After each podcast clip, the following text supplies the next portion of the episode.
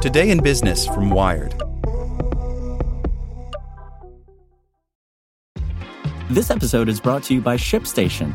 You know, some things take a lot of work, like sending little robots to far off distant planets. And just as that's challenging, so too is running a successful e commerce business, especially when there's so much to do. So I want to introduce you all to ShipStation.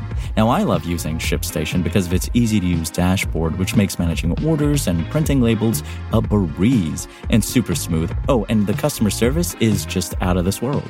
It's exactly what you need to help grow your business. Sign up for your free 60-day trial at shipstation.com slash technews. That's shipstation.com slash technews. This podcast is sponsored by Ramp. Are you the decision maker in your company? Consider this. For the first time in decades, there's a better option for a corporate card and spend management platform. Meet Ramp, the only corporate card and spend management system designed to help you spend less money so you can make more. Most corporate credit cards offer points as incentives, but those points amount to less than their worth in real cash value. Ramp's business cards offer you cash back, real money in your pocket. Plus, you control who spends what with each vendor. And Ramp software collects and verifies receipts automatically, which means you'll stop wasteful spending and close your books in hours instead of days. Businesses that use Ramp add up to 5% to their bottom line the first year. If you're a decision maker, adding Ramp could be one of the best decisions you've ever made. And now get $250 when you join Ramp for free. Just go to ramp.com slash easy. Ramp.com slash easy. R-A-M-P.com slash easy. Cards issued by Sutton Bank and Celtic Bank members FDIC terms and conditions apply. Today in Business from Wired.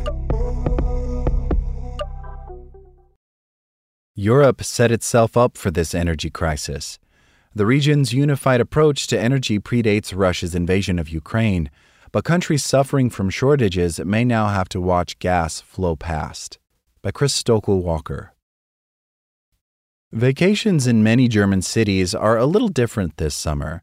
Visitors to the local swimming pools in the northwestern city of Hanover have to take cold showers after their dip.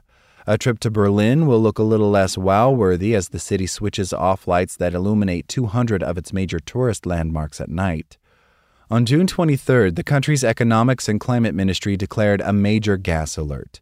The situation is tense, and a further worsening of the situation cannot be ruled out, they said in a statement.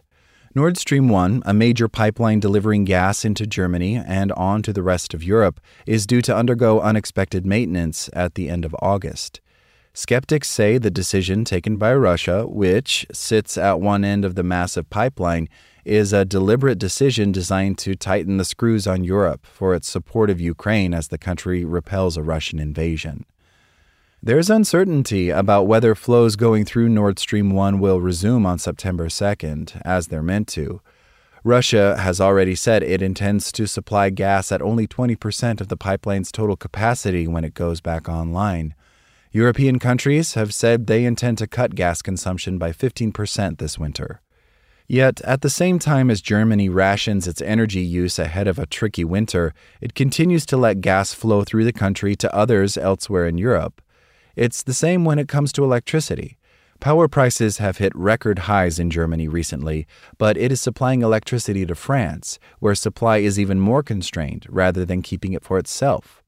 It's the result of a Europe wide initiative, first triggered in 1996 and strengthened in 2003 and 2009, that was designed to ensure better competition, destroy energy monopolies, and ensure security of supply. But failures to fully implement the so called liberalization of the market may be coming back to bite the continent. The liberalization of the market was meant to ensure that everyone in Europe could rely on an abundant, continuous supply of energy without any issues.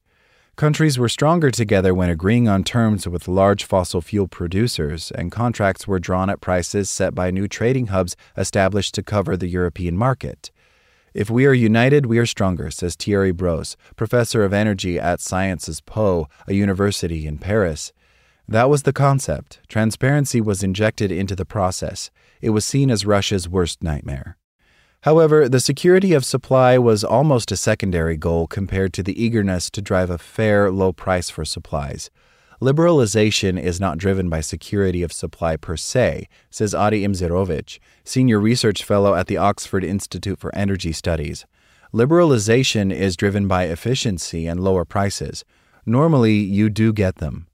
Comparing what there was in the 1990s, when each country had its own market, its own monopoly, and its own protectionist energy policy, to now, where we have an integrated market and regulators, flexible pricing, and security, we definitely succeeded, says Ganna Gladkykh, a researcher at the European Energy Research Alliance.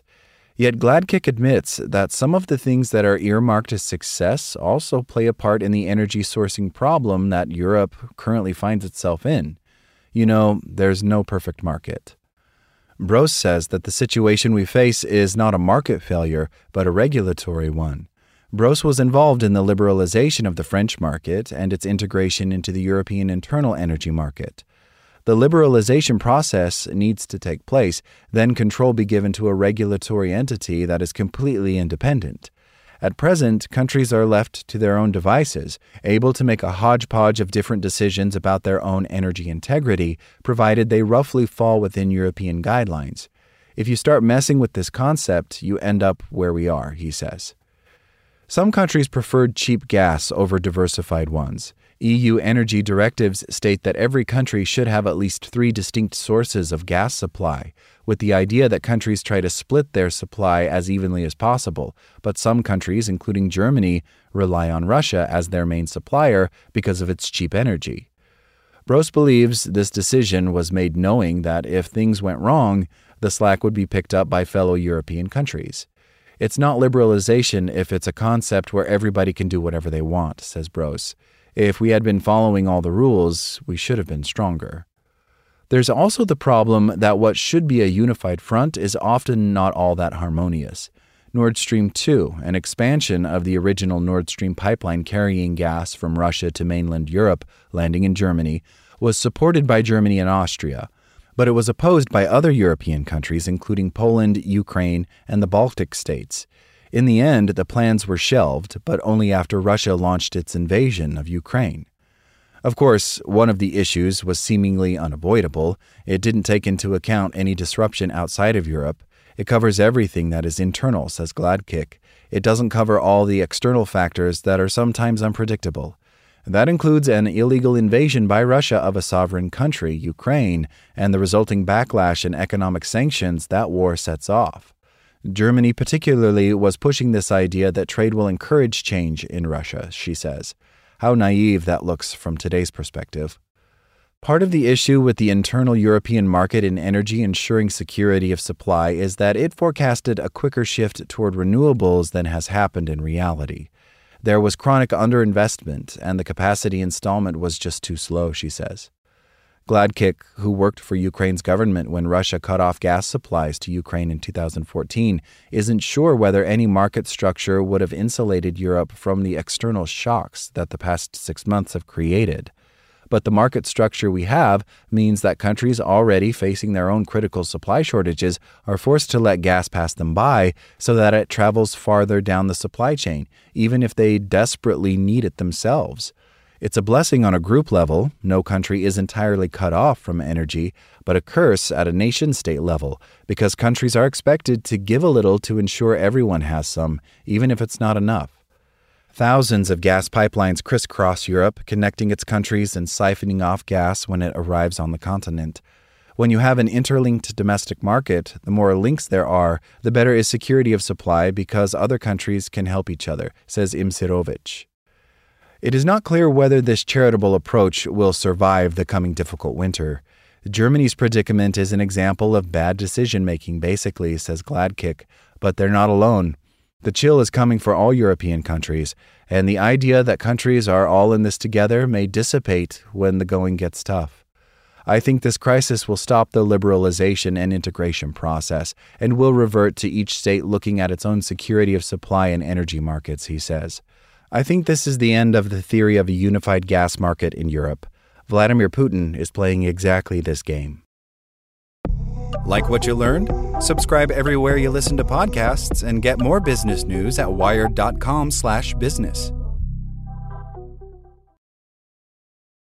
For the ones who work hard to ensure their crew can always go the extra mile, and the ones who get in early so everyone can go home on time, there's Grainger offering professional grade supplies backed by product experts so you can quickly and easily find what you need.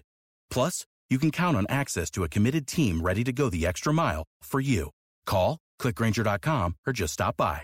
Grainger, for the ones who get it done.